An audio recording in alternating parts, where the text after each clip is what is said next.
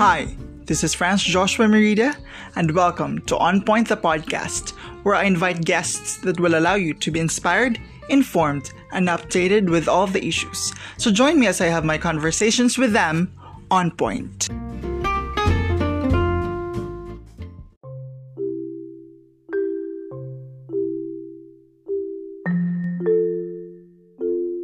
Welcome na naman po dito sa isang episode ng On Point the Podcast. And for this episode, we have a returning guest. Siya po ay profesor mula sa University of the Philippines, Diliman, Political Science Department. Everyone, please help me welcome back dito po sa ating On Point the Podcast, Professor Jean Encinas Franco. Professor, thank you so much for saying yes to this conversation. And again, welcome po dito ulit sa On Point the Podcast. Thank you, Dan, for having me. Uh, I'm so excited to be here again on your podcast, On Point. Salamat. Again, maraming maraming salamat po for this opportunity. Again, dahil sabi ko nga kanina, uh, medyo masyadong maraming nangyayari in between. Mm-hmm. And sa tingin ko, hindi, uh, mahirap siyang i- i-digest, no? So, kailangan natin nung expertise mo. So, uh, para po sa panimula, no? Uh, tanong ko lang, kumusta po kayo bilang isang mamamayan? Uh, paano niyo po inaabsorb lahat ng ito, no? Knowing na medyo hindi masyadong maganda yung atin hong agrikultura, no? Lalong-lalo na specifically sa bigas. Mm-hmm. Uh, medyo medyo nagkakaroon tayo ng problem doon. And then mismo po doon sa mga uh, budget no sa confidential funds medyo may hindi din magandang nangyayari and then on the side nakikita natin na nag medyo nagkakaroon ho ng uh, friction yung ating mga uh, officials, no? Paano niyo ho sa ina-absorb lahat-lahat ng lahat-lahat ng ito? Uh, of course, I'm uh, sad because uh, things are the way that it is and uh, um, patuloy na nahihirapan ng ating mga mamamayan. And um, alam nyo, after the pandemic, di ba, ang, ang uh, sabi ng Philippine Statistics Authority, eh, nag, uh, tumaas ang poverty levels. Mm-hmm. So, um, kung ganito ng ganito, mataas ang inflation, ang tingin ko eh, baka tumaas ulit. And we don't want that to happen. So, sana uh, ma-address as uh, soon as possible itong mga problema na to. No? At of course, um, ang politika andyan parate. No? Especially magkakaroon ng barangay elections, magkakaroon ng uh, in 2025, meron na namang midterm elections. And ang mga politiko, kinakalculate nila syempre yung kanilang uh, future at uh, tinitingnan nila kung ano yung mga alliances that will work for them in the mm-hmm. 2025 election. So, um, alam mo, hindi naman masama ang politika, hindi naman masama ang mamulitika dahil ang politika ay paraan para uh, ma-distribute yung resources, no? Hindi mm-hmm. naman kailangan lahat magkakasundo, pero sana ang uh, ang hindi pagkakasundo ay dahil sa ideya, no? Kung paano uh, palalakasin ang ekonomiya, kung paano mm-hmm. pa kung paano mapapabuti ang buhay ng mga mamamayan. Uh, ngunit syempre nakakalungkot na may mga insidente nga na alimbawa yung confidential funds tapos batuhan ng kung ano-ano. Syempre hindi nakakaganda yon at natuturn off ang mga tao dahil alam nila may mga urgent problems to be resolved. Uh, so yun yun ang yun ang aking uh, uh, opinion tungkol sa mga bagay-bagay. Uh-huh. Um, speaking dito sa 2025 midterm election, alam ko, uh, it's like a year and a half no before. I mean, the filing of candidacy is on October 2024 for the 2025 senatorial election. Uh, tanong ko lang no kung kasi lumabas na yung pangalan ni then uh, Secretary Marojas. Mm-mm-mm. He was uh, parang nag-soft launch siya doon sa pamimigay ng bigas ata. Uh, what do you think will be his role in in kasi I call this a second wind no for him sa pag uh, pagbabalik sa politics. It's like a second wind. What do you think will be his role doon sa uh, you know sa pagpapaganda ng Uniteam as a brand as an image or will this help? Or gagamitin pa din to ng tao dahil dati siyang stalwart ng Liberal Party or should that should that narrative parang i-move forward na natin yun? What do you think will be his role? Uh, Oo, hindi ba nananatili pa rin siyang nasa Liberal Party? Although, yun nga, medyo, syempre, yung ibang uh, loyal sa Liberal Party, medyo hindi, nila nagan, hindi sila nagandahan doon sa optics na uh, magkasama si uh, Pangulong uh, Marcos Jr. at saka si Mar Rojas knowing yes. na si Mar Rojas is with the Liberal Party. Ayun. Oh, so so ganun ano. Um mananatili pa rin si Mar Rojas na Liberal Party although may mga hindi nga uh, um, nagustuhan yung iba na magkasama sila no. Um so we don't know pero of course he's still very much capable of running as a senator. Um although hindi siya nanalo no. Yes. Mm-mm. Kailan ba 'yon? Nung 2019? Yes, yes, oh. nung 29 26 oh 2019 and then nung 2020 mm. Yeah. Hindi naman siya tumakbo noong 2022. Nung 2019 kasi, uh, talagang na-decimate ang opposition and he was not campaigning at all. Yes. Oh, medyo naglaylo siya. So, yun yung medyo uh, hindi na tricky kung marirecover niya pa yung lost ground niya ng 2019 elections. But in terms of competence, policy wonk si Mar Rojas eh, so I believe he's, he's really capable to be a senator, no? Mm. Compared to the other senators that we have right now, no? Yes. Oo. Um, yeah, ang, ang problema lang, he has to be also uh, active uh, nationwide, although may name recall, um, at hindi naman problema yung name recall dahil nga uh, Rojas siya at tapos nanilbihan siya ng matagal. Pero dapat uh, simulan na niya no yung kanyang uh, uh, pagiging visible nationwide itong mga susunod na mga buwan. Okay. So parang he has to work his ground up now as Siya. early as now. Mm-mm-mm.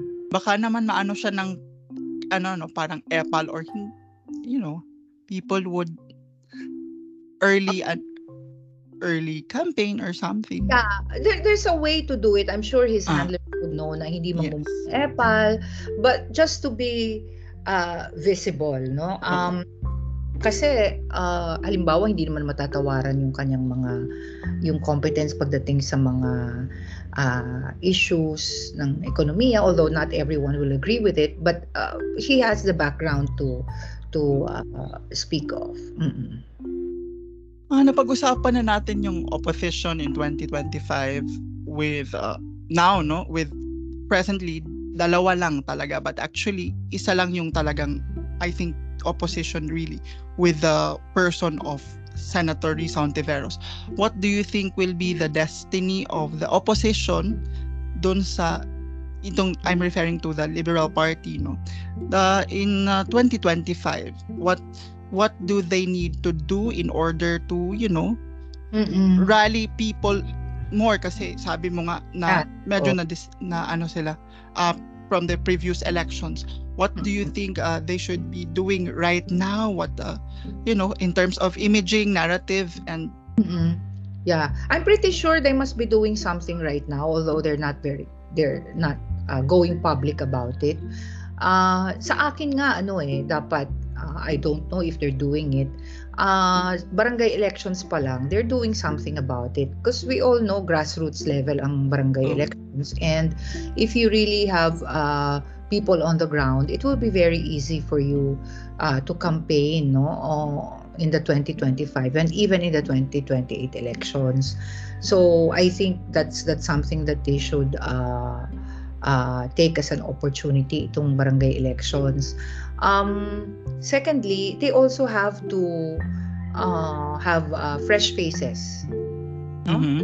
Uh, because um, syempre, people will, will will be more excited if they have fresh faces to present or to offer uh, to the public. Um, mm, para less of uh, a baggage given that they're recovering uh, they, they want to um, excite you know the imagination of Yes. the public once again. So I would hope that they have uh, fresh faces to offer. Ah, sa mga nakikita nyo sa survey, sa mga naririnig nyo within your circles, ah, sa tingin nyo may naririnig, may nakikita kayong bagong susulpot na ah, for the Senate ah, in as far as your connections, your circles are concerned? May may susulpot ba? May ginogroom ba yung bawat kampo Mm-mm. for for I'm pretty sure meron. Uh, we will be in for surprises. The trouble with the Senate kasi it's a nationwide body. Mhm. So eh, um, nationwide yung constituency niya. They are also elected nationwide. Uh, it is both an advantage and disadvantage, no, for um, um, our what you call this electoral system. Kasi unang-una, uh, nationwide yung constituency nila. So pag popular ka, almost always parang madaling manalo. Yes. Oh, and so even without prior experience, even if you're uh, practically a newbie in in politics, then it's very easy to to win. Why? Because you are elected. Ano kayo eh? Labindalawa kayong elect, so it's Mhm. easy for people to just uh, you know uh, vote for whoever uh, whoever's name rings a bell. Mhm. Ah. Um, so that's that's one thing. Pero pagka dahil 12 kayo, hindi hindi rin kayo pwedeng mag-focus sa isa na Mhm. sa election magko-compete kayo kasi essentially nag-uunahan lang kayo doon sa unahan eh. So kapag Mm. election, hindi talaga natatasa ng maigi ng taong bayan yung yung mga ano, yung mga senatorial balls. Kasi you're so hindi wh- why will you spend time uh, alam mo yon uh, competing or magbatuhan kayo ng uh, uh, halimbawa i- ite-take account mo yung isa oh may corruption charges ka Ah, ginaganon eh. Unless i-attack ka publicly. Kasi nga, Ah. you're busy uh, eyeing the, at least the top five. ah, yes. Sa akin, yun yung, yun yung ano, and it's also very expensive naman to run Uh-huh. uh, sa Senate. So, ang disadvantage nun is that, of course, uh, they're also prone to, to, um, uh, anong tawag dito, to, yung, uh, syempre meron silang, merong mag-offer sa kanila to help them in elections, which might affect, no, Mhm. There- actions on policies later on when they become uh, senators. Yun yung ano doon. Okay. Ah, balik naman tayo dito sa Uniteam, no? Ah, medyo ano yun lang. Kasi yung na-observe ko, I don't know if you napapansin with the with the parang nag-aaway yung si Speaker Romualdez and then um kasi kasi alam naman natin na parang zinero yung budget ng ah, office of the vice president. Do you think this will affect uh, the the the you know the in terms of yung pagtiket nung administration sa mga senators nila? I, what I mean to say is that hindi ba magkaka-conflict si Sara na magkakaroon siya ng sarili niyang ticket knowing na may may ano siya eh, may she can forge her numbers also. And then si Bongbong Marcos ay magkakaroon din ng separate ticket knowing that nagkakaroon sila ng ah, away or Mm-mm. what will what what what's your take on this na hindi ba sila magse-separate ticket? Ah, what what will be the value of this awayan no kung magpapatuloy doon sa 2025 senatorial election? Dahil alam naman natin ah the, the the kumbaga yung yung ah, kapangyarihan ng presidente ay kailangan pa din para to consolidate votes no kahit papaano sa Mm-mm, mm-mm. Um, right now, um, Mhm, popular si Sara, di ba? mhm, The president. Uh, Sara also got a higher number of votes compared to uh, the president. Um, so when it comes to um, what do you call this? Uh, fielding uh, the Senate slate in the 2025 elections. Um, of course, Sarah can can ano no can really get uh, a slate that will be helpful for her if she plans to run uh, in the 2028 elections. So that's that's something that we have uh, to see. Uh, I don't know whether they will have a unified Yes. yung yung president and vice president. Ang ang maganda naman kasi 12 yan eh. So eh, ang problema kasi it's not easy to to fill out the 12 slates. I don't know no kung kung ganun karami yung tatakbo. So uh, the more likely rin na baka mag mag ano sila mag mag uh, unify pa rin no Yes. Inter, inter unified ticket pa rin Mhm. Ah, but I'm not so sure about it. Ang ano ko kasi parang ang hirap i-fill out ng 12 eh. So Mhm. baka dahil doon, they, they- even if they have disagreements, Oh, might- magko-compromise pa din. eto, oh, like halimbawa si ang re-electionist na ano sa kay Sara would be ngayon may mga si Bato, Yes. Si Tolit Boko, Go. mhm. Mm. So kahit na may dis- may may konting disagreements man, they have to seem to compromise in whichever way na parang at least para at least madagdagan or maparami pa yung at least hindi man maubos yung 12 spots, at least dami. No? Oo. Yun- On the For part the of sake, Oo, on the part of the president, it will also give the image that there's the team is still very strong. mhm. Mm-mm. Kasi ano eh, 'di ba, nag-away yun nga, nag-away sila dahil zinero in ng ah, ng ah, house yung confidential fund ng Office of the Vice President.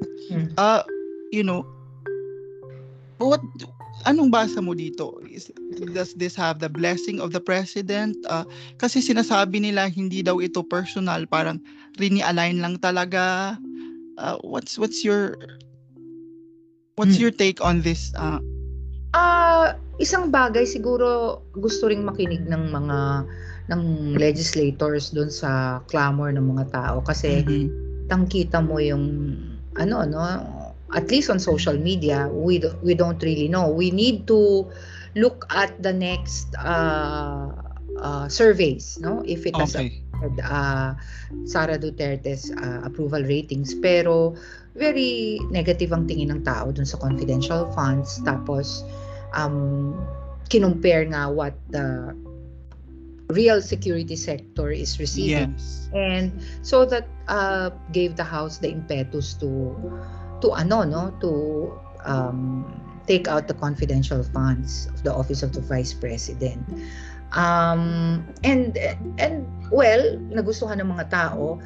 You can also uh, look at it from the perspective of the fact that yun baka nga tumakbo sa 2028 si Romualdez and she's he's already currying favor from from the public kasi remember Yes. hindi naman siya known nationwide eh Yes. oo district wide lang yung constituency niya at the moment and uh, in the past parang hihirapan ng speaker of the house to win like si Mhm. Venecia, si Ramon Mitra. So he knows if he intends to run, he has to curry favor uh, nationwide, no? He has to please uh, people, he has to be known.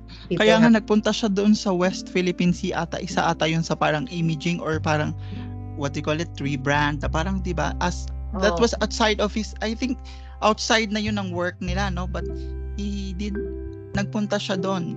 I don't know for yes.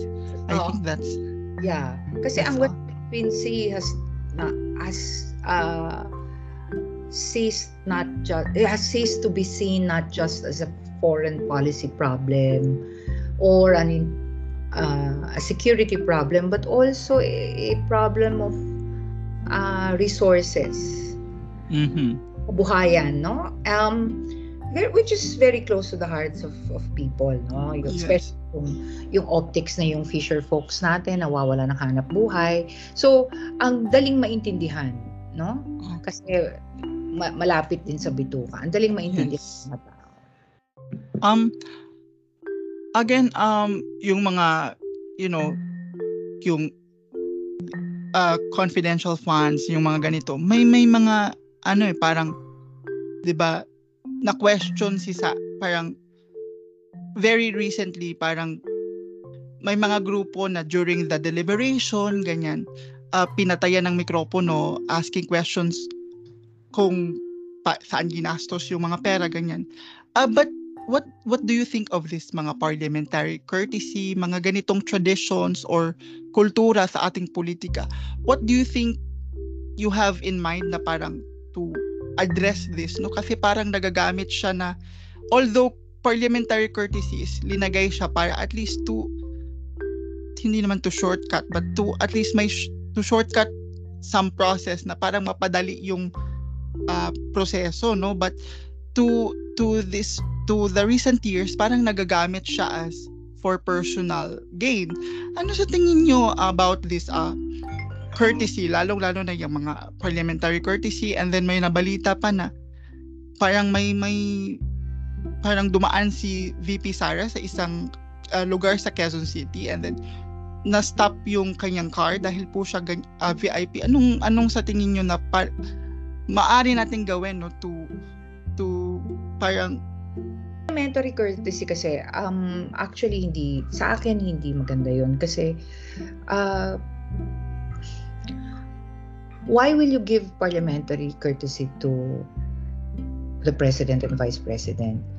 Um, it's nothing personal naman eh yung mm-hmm. yung you question their budget. Um, they have a very huge budget and it has to be ano no they have to be accountable for it so it's a practice that's uh, not really good i think and we have seen mm-hmm. it happen in the in recent months and i think that has to be uh, well it's a tradition but um, i think people has to continually uh, call out the house of mm-hmm. representatives or even the senate if they do that Mhm. Talagang magpatuloy lang no sa pag ano sa pag uh, pagmamasid ganyan.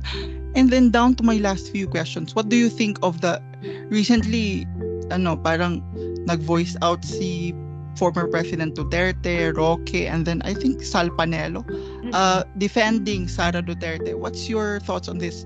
How do you read this? No, especially wala na naman si Duterte sa kanyang pwesto and he keeps on like, you know, parang what what do we make of of us as a nation na parang former president calling out parang sinasabi pa niya uh, dapat magpa-audit daw uh, what's your, what's your yeah uh, alam mo the blood is thicker than water and I think uh, um, former President Duterte must have uh, called on his previous uh, allies and aides to help him no and help his daughter.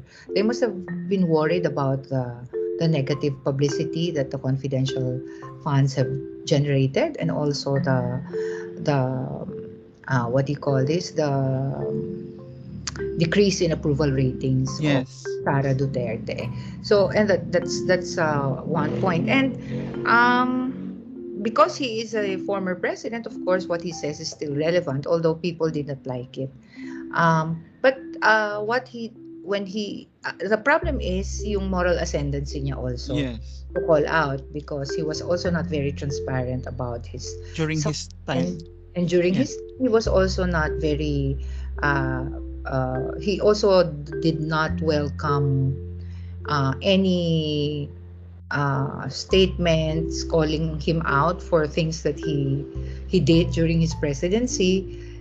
And here he here he is calling out naman Congress no? Uh, yung audit of funds meron namang COA no? Uh-huh. may may auditor din ino-audit din ng COA ang ano ang uh, House of Representatives at Senate no separately so may ino-audit naman talaga yon uh, tapos um ang in the past kasi may mga nag-question na about yung mga funds din ng Senate and House pero they've always invoked the power of the purse. Mm. Yun nga eh. Sila and, yung Oo, which is sila... not the case for the executive, no? Mm-hmm. Um last question na lang, no. Mm. um with all this uh, kaguluhan, away-away with within the unit team, Mm-mm. what what what what does this make them or or the unit team as a brand still viable pa ba? I mean, what should they do for damage control vis-a-vis, uh, vis-a-vis the 2025 senatorial election? Will this have an impact or, you know, Mm-mm. in terms of their senatorial candidates in the future? I mean, what's your take on this kung magpapatuloy pa yung mga Ah. ganitong aaway? No? Yeah, itong mga away I already expected this kasi usually yung coalitions naman no in post-ed sa politics they're just there to help the president win and then after that Mhm. yung magdi-disintegrate na um tapos dahil uh, separate tickets yung president and vice president so nandun yung yung structural means by which you know they're not really together whether ideologically or uh, what no? So mm, let's it remains to be seen. Tingnan natin yung mga surveys to what extent Okay. are they going to be affected by this. So let's uh, wait and see. Um, it's interesting kasi ang bilis eh ang bilis nung pag-unravel nung nung nung whether talagang unified yung ticket or not Mhm. Mhm. With that, maraming maraming salamat for your time, uh, Professor Jean Encinas Franco. Again, sana may may susunod pa no, sana So, patuloy tayong makipag ma, yan, mak- makapag-usap patungkol sa politika. Maraming maraming salamat.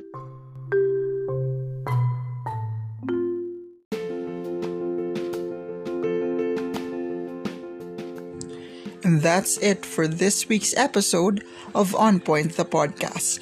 Don't forget to follow us on our official social media accounts to keep you updated. This has been Franz Joshua Merida. Until our next conversation here on On Point.